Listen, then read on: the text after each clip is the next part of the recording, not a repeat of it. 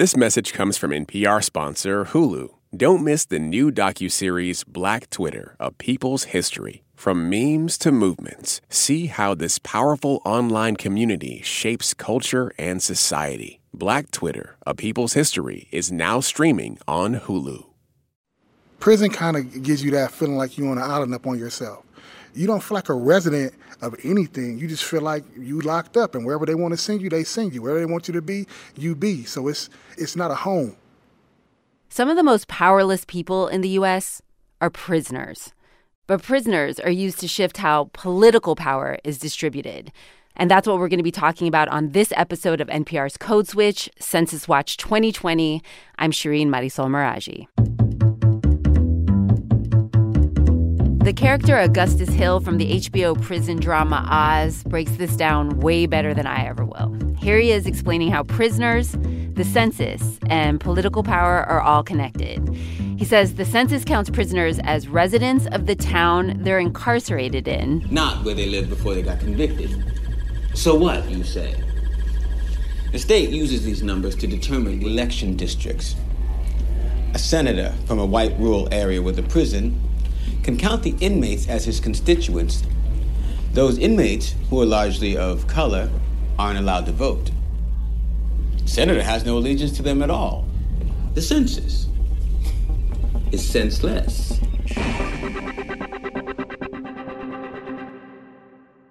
So, people who agree with that last statement, that the census is senseless when it comes to the way prison population is used to decide certain voting districts, call this prison gerrymandering. And one way of doing this is to use the prison count to fill up a voting district with non voters. This can result in local elected officials representing constituents who can't hold them accountable. And in a lot of cases, what this looks like is a white elected official representing disproportionately black and Latinx prisoners who cannot vote. NPR's Hansi Lo Wang has been reporting on this. He covers the people, power, and money behind the 2020 census. He's also a Code Switch alum. We're very proud of him. Welcome home, Hansi.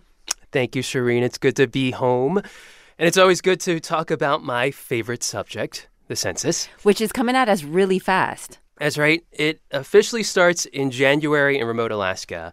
But for just about everyone else, there are less than six months until you can start filling out the census.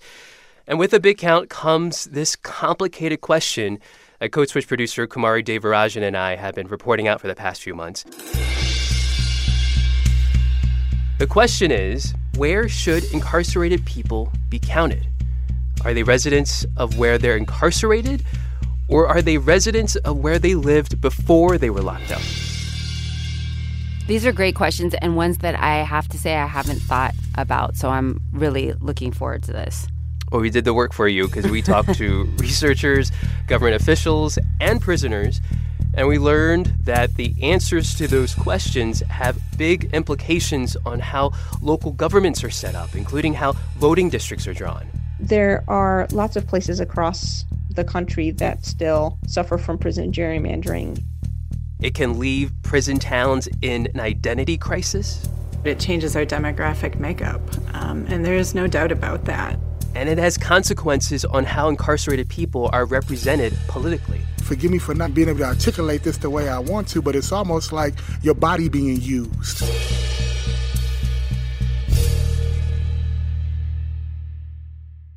Hansi, why does the Census Bureau count incarcerated people where they're imprisoned rather than where they lived before they were in prison? The Census Bureau has this guideline for determining a person's residence for the census, it's where you live and sleep for most of a year. And so for mm. prisoners, the Census Bureau considers their residence to be the prisons.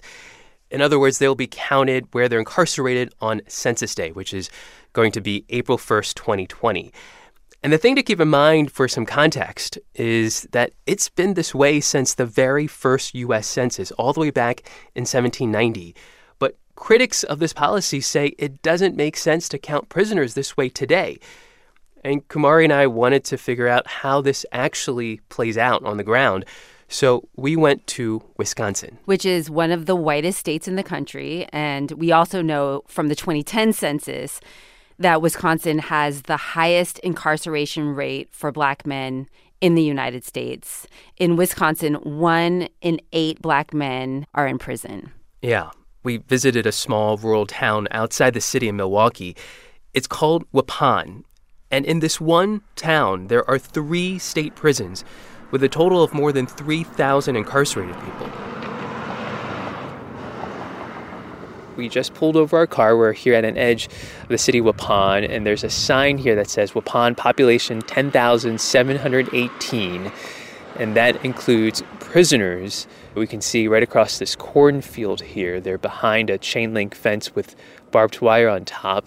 We can see some inmates walking around a basketball court in gray sweatshirts and sweatpants. In this town, around one out of four people is incarcerated. Wow, one out of four? That's huge. We drove past two of the prisons in Waupun, but we actually went inside the oldest one. It's called Waupun Correctional Institution. The first buildings were built before the Civil War, back in the 1850s. It's a maximum security prison. Most of the prisoners here were convicted of violent crimes, and the prison's warden. Just use that. I'll put that in my book. We're good. Very good. He led us into the visitors area where we spoke with prisoners, all of whom are studying to get a bachelor's degree. Do you feel like residents of Waupun, Wisconsin? Not at all. I don't even consider that there's a community outside these walls. One of the prisoners we met, his name is Kenneth McGowan. He's black, and before he entered prison in Waupun, he was living in Milwaukee, which is about an hour and a half drive away and 40% black. Compare that to Waupun, which is about 12% black, Mm. including the prison population, according to the 2010 census. So Kenneth is from the city of Milwaukee, and now he's in prison in this town that has very few black people in it. Right. And he still has a lot of family back in Milwaukee. He told us his mother, his father, three sisters, nieces, and nephews, some he's never met before, are all still back in Milwaukee. But again, according to Census Bureau policy, Kenneth McGowan is considered a resident of Waupun, even though he hasn't seen much of this town. What do you see through the windows? It depends, like, you see the roofs of houses, like the shingles, chimneys, the top of trees that's on the other side of the walls. You know, all the prisoners we talked to, they told us they don't know much about this town, but they actually play a key part in this community. Remember, they make up more than a quarter of the town's population. Right. And their numbers are included in the official population counts from the Census Bureau that determine how the local government is set up. The prison that they're serving time in is part of one of the town's local voting districts.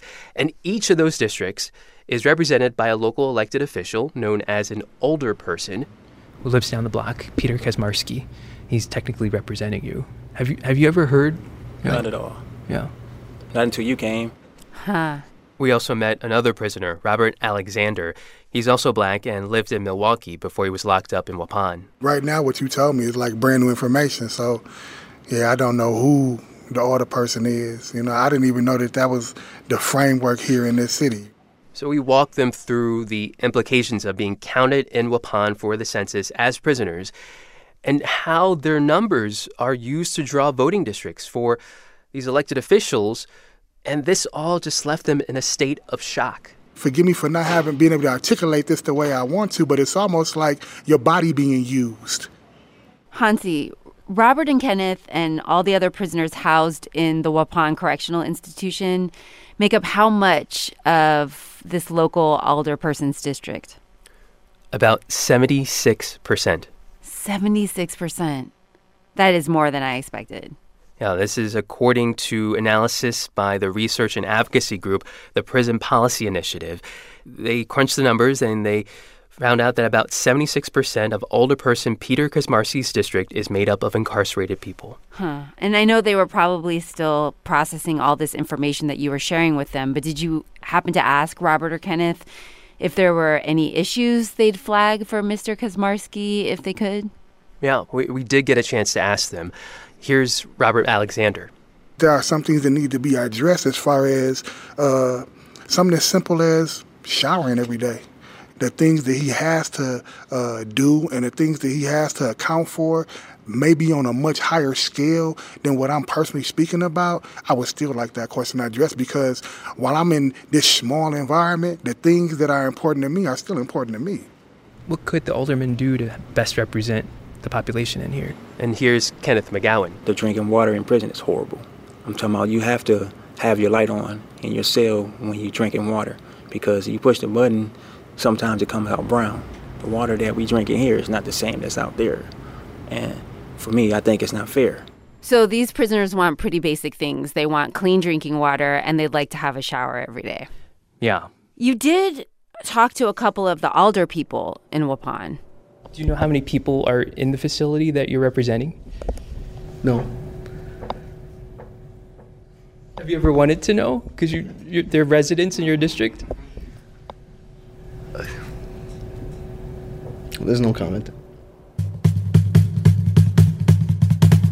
After the break, we're going to hear more from Waupun's elected officials whose districts are predominantly made up of prisoners who can't vote and are disproportionately African American. Stay with us.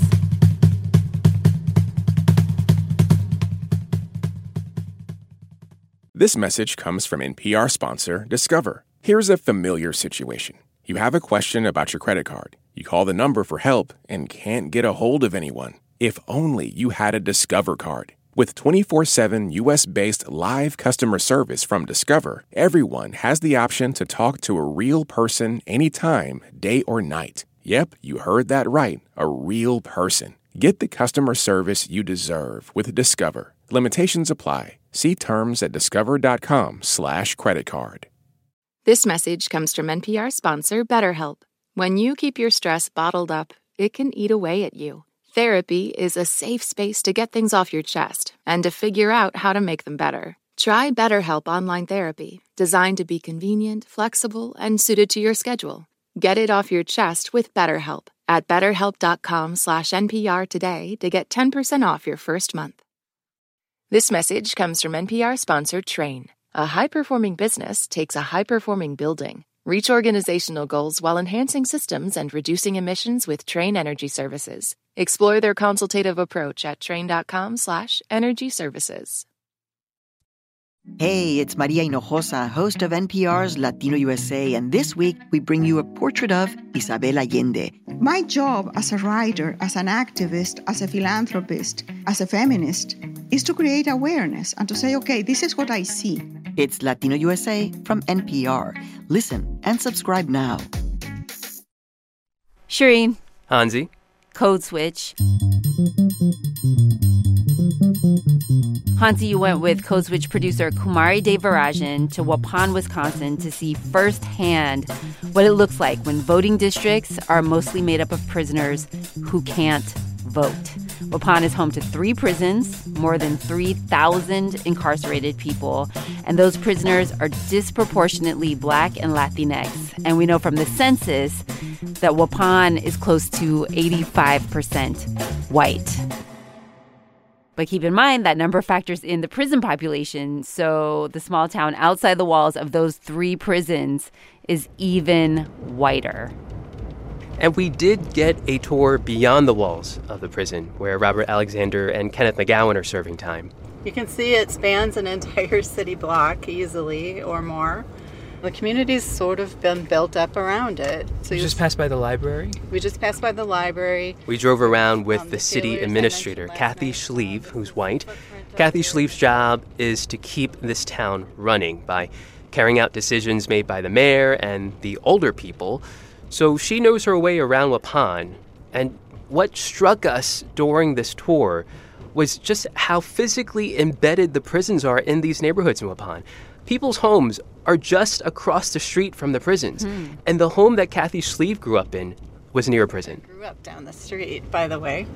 My father was a prison guard. My grandfather was a prison guard. It is what brought them to this area. Um, and so it's just kind of always been a part of normal for for my family. You know, a lot um, of people we met outside the prisons really have these connections to them because the prison system is one of the town's main employers. The three prisons have been a main driver of Waupun's economy for decades. But Kathy Schlieve told us city officials they see a cost to this, a trade-off to having incarcerated people included in the town's population count. It really dilutes the socioeconomic profile of the community. So our post secondary attainment looks different than maybe what it is for the average citizen here, as does things like our average household income. So even how we think about recruiting retail, it becomes a much bigger challenge when the data is not depicting the reality of the community that's outspending the dollars. Hmm. So it sounds like Kathy wouldn't mind erasing the prison population to make Waupun seem like a more affluent, better educated, whiter community. Well, in fact, the city commissioned a study that was published in 2009. City officials they wanted to produce a profile that shows what the town would look like if you removed the prison population. Hmm. It's part of this ongoing rebranding effort. Did you know Waupun is known as the city of sculpture? Let's go check more out that's been trying to oh. change Waupun from being known as Prison City to the City of Sculpture. Quite a change. well, there's a pamphlet about the bronze sculptures scattered around Waupun. Is home to the iconic End of the Trail sculpture, a fitting tribute to the Native American Indian. And if you go on the town's website, you'll see a newer tagline naturally adventurous with a photo of a family biking through a local marsh. Ah, naturally adventurous. Was there any mention of the three prisons in town? No, I couldn't find any mention of a prison on the hmm. homepage. But the thing is, no city officials that we know of is calling for these prisons to be closed. But there is an effort to keep them in the background as they try to attract more tourists, more business developers. And what you have is this uneasy relationship playing out, especially when you take a closer look at how the local government is set up. All right, good evening. Welcome to the City of Waupun Special Common Council meeting. Kumari and I went to City Hall to see the local government officials in action. This is at a common council meeting where they usually vote on budgets, you know, plans to repave the city streets or improve the sewer system, the mayor, who's a former prison guard, she was there, and so was Alderperson Peter Kaczmarski, who represents the district that includes the prison where Robert Alexander and Kenneth McGowan are locked up. But Peter Kaczmarski isn't the only alderperson representing a district made up primarily of prisoners. Hmm. I, Ryan Milkey. Kevin Julia elected as alderman. of You know, during this meeting, Ryan Milkey, another alderperson, was getting sworn in again. He's been on the Common Council for more than seven years now, and he had just been reelected to represent a district with one of the prisons in town. So help me God. State I will. I will. Congratulations. Thank you. If you go back on the city's website, it says that alder people rely on, quote, input from residents to, quote, ensure a citizen centered process when they're making decisions on behalf of everyone in Waupun. But Ryan Milkey, who represents prisoners at Dodge Correctional Institution, he told us he has never visited that prison before. There's no reason to communicate on property I don't have access to. Have you ever entered the facility? No. No. Do you know how many people are in the facility that you're representing? No. Have you ever wanted to know? Because you, they're residents in your district? There's no comment. What percentage of Ryan Milkey's voting district is made up of prisoners? About 61%, according to the mm Prison Policy mm Initiative's analysis. And he's never attempted to meet any of the people in the prison that make up 61% of his district? Yeah. And having mostly prisoners who can't vote in his district, that means it's easier for him to win elections compared to other alder people in other districts without prisoners. Right. You know, this year, alderperson Ryan Milkey was reelected with just 43 votes. I'm also curious about the other alderperson that we brought up who represents Robert Alexander and Kenneth McGowan and all the other prisoners in the Waupun Correctional Institution. Did you have a chance to talk to him? Yeah, that's Peter Kaczmarski and he told us he has never visited Waupun Correctional Institution either. It's one of the prisons in his district. But this was a building I guess you've seen very often or passed by? Yes, it's right down the street from my house. Down the street from his house, but he's never been inside. Right. Peter Kaczmarski told us that he's serving his 10th year as an alderperson. He told us he takes that position very seriously. You know, one year he lost the election, and he says he went to every Common Council meeting for two years. Okay, that's dedication. Right. And he says from his experience compared to other residents in his district, representing constituents who are behind bars is very different. No one is there for me to knock on the door to say, What do you think? And he said it can be hard to represent people he's never met before. You almost have to think for them because you don't perhaps have that day to day interaction. Ooh, that's quite a statement that he has to think for the residents of his district who are in prison. I am very curious what they would think of that. Well, we, we asked Robert Alexander. Oh, good. There's no way that he can say what we feel unless he decides to come in and talk to us. Well, you and our producer Kumari Devarajan got into the prison. How hard was it? It took a few emails and phone calls that Kumari made, plus a background check. But we figured it out over about two months.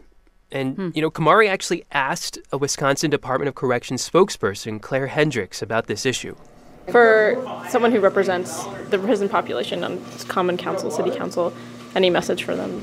if you want to come see what it's about, we're welcome to have you. Um, just work with us. You know, I we have state senators and representatives come through a number of our institutions pretty regularly. Um, we're welcome to it. You know, when I was researching, I did find out about this community relations board that brings together prison officials and city officials in Waupun a few times a year to discuss prison issues. Hmm. I found out about it through the prison's annual report. And neither alderperson we talked to is currently on that board. Huh. But you know who is on it? Who? Kathy Schlieve, the city administrator. She's the one who took you on that tour. She talked about how the census counting prisoners was really making her town less marketable. Yes, Kathy Schlieve, I remember her. Right. She also said that prisoners should still be counted as residents of Waupun in part because the town is providing services for the prisoners. She pointed to the ambulances and police and fire department services that the prisons rely on. What I would say is purely because we are providing those protective services and, and infrastructure pieces, um, I, I think it's appropriate as it is. Um, I think we will follow the letter of the law. What does Wisconsin state law say about this? Well, the law is complicated, so I called up the Prison Policy Initiative. They're the main advocacy and research group on prisoners and the census. They want to change the way prisoners are counted. And the group's legal director, Aleks Kajstura, told me this is not an easy thing to do in Waupun. Waupun was kind of put in a bind because Waupun is in Wisconsin, where there's an attorney general opinion that concluded that the counties and cities are required to base their districts on census data pretty much no matter how absurd the result.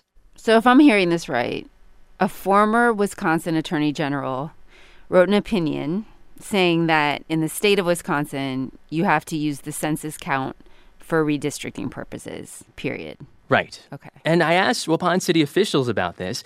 They told me they're interpreting Census Bureau policy to mean that they have to count prisoners in their community.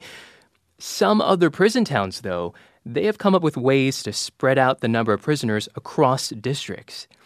And, you know, the thing to remember here is that the federal government has been counting prisoners like this, where they're incarcerated, for the census since 1790. What has changed is just the massive scale of incarceration in the United States. So, what worked for the country in 1790 just doesn't work anymore.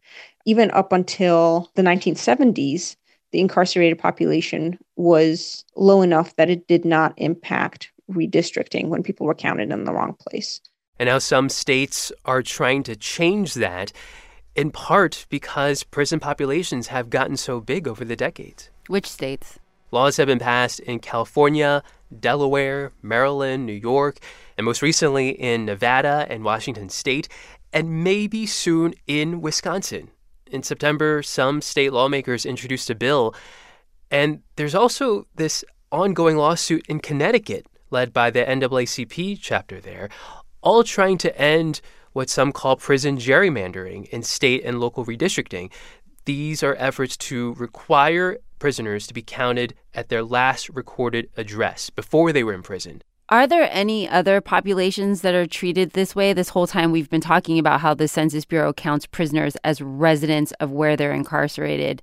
Who else gets counted like that? Well, people who are in immigration detention centers, Mm. they're counted as residents of those ICE facilities. Whoever is in an ICE facility on Census Day, April 1st, 2020, they'll be counted where those facilities are according to Census Bureau policy. Hmm. And there are other groups in other complicated living situations when it comes to the census. For example, college students living away from home, including international students, and U.S. troops deployed overseas. Yeah, but there's a difference there. College students who are 18 and older and are American citizens, uh, they can vote. Right, Uh, so can U.S. troops who are 18 or older and are U.S. citizens. So Mhm. that's different than prisoners who live in 48 states in this country. Yeah, and that's part of what makes this issue of where to count prisoners so contentious. You know, for the most part, this issue has been split largely along party lines. Most supporters who want to change the way prisoners are counted are Democrats, while Republicans generally want to keep things the way they are. Interesting. And this would mean that rural, predominantly white prison towns get their population numbers boosted by prison numbers Mhm. made up disproportionately by black and Latinx prisoners. You know, it's going to be interesting after the 2020 census when some state and local governments start redrawing their voting districts. You know, we'll see exactly what happens in those places. They'll start moving prisoner numbers away from these prison towns and back to their last home addresses on record. It sounds like you're going to have to go out and do some reporting and update us because I want to know how that looks. I'm always game for reporting out the census, so let's do that. Hansi Lo Wang, census nerd. forever, for life. Um, and, you know, advocates I talk to say what's probably going to happen is not going to be a smooth process, but they say it will be more correct than counting prisoners at the prisons. Did the prisoners you spoke with, Robert or Kenneth, have strong feelings or any feelings about where they're counted, whether that's in the prison they're incarcerated in or back at home where they lived before they were in prison? You know, it's complicated for many of them. You know, many incarcerated people, after they're released, they don't end up going back to the same places where they were living before they were locked up. These are people who have been uprooted for years, some for decades. Right. You know, take Robert Alexander, for example. Mr. Alexander, do you do you feel like a resident of Waupun, Wisconsin? No, it's like prison kind of gives you that feeling like you're on an island up on yourself. You know, he's at Waupun Correctional Institution, and he's not expected to be released from prison until 2030. Which means, you know, for now, this idea of home and where he belongs is really in limbo. You don't feel like a resident of anything. You just feel like you locked up, and wherever they want to send you, they send you. Wherever they want you to be, you be. So it's it's not a home. You know, you never in a position where you make this home because you always planning to exit. NPR's Hansi Lo Wang. He covers the people, power, and money behind the 2020 census.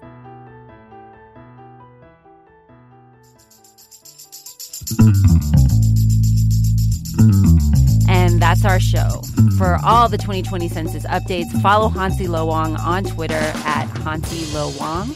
And while you're at it, you can follow us on Twitter too. We're at NPR Code Switch.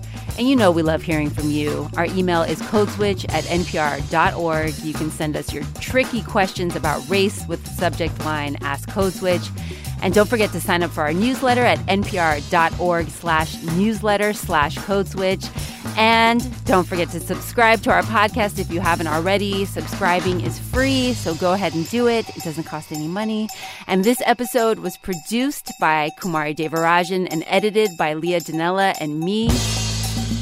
And I want to give a shout out to the rest of the Code Switch fam Gene Demby, Jess Kung, Maria Paz Gutierrez, Karen Grigsby Bates, Kat Chow, Sami Yenigun, Adrian Florido, and Steve Drummond. Our intern is Angela Vang. And I want to take just a brief moment to acknowledge Kat Chow. She's been a member of the Code Switch team for the past six years. She was here from the very beginning, but starting this month, she's off to do other things. Good luck, Kat. We're going to miss you. I'm Shireen Marisol Meraji, and Gene's back next week. Peace.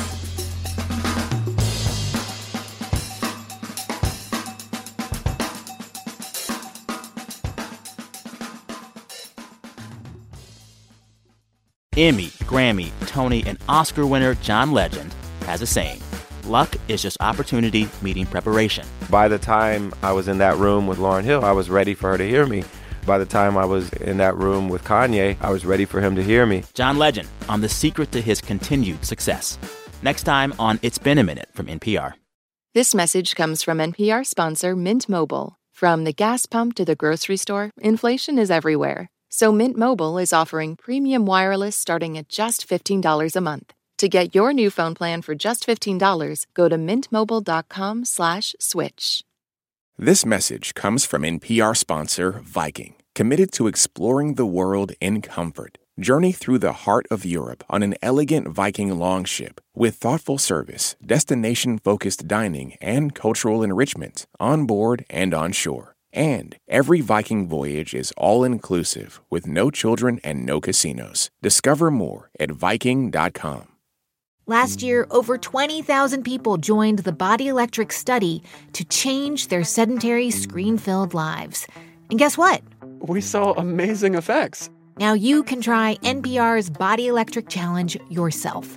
Listen to updated and new episodes wherever you get your podcasts.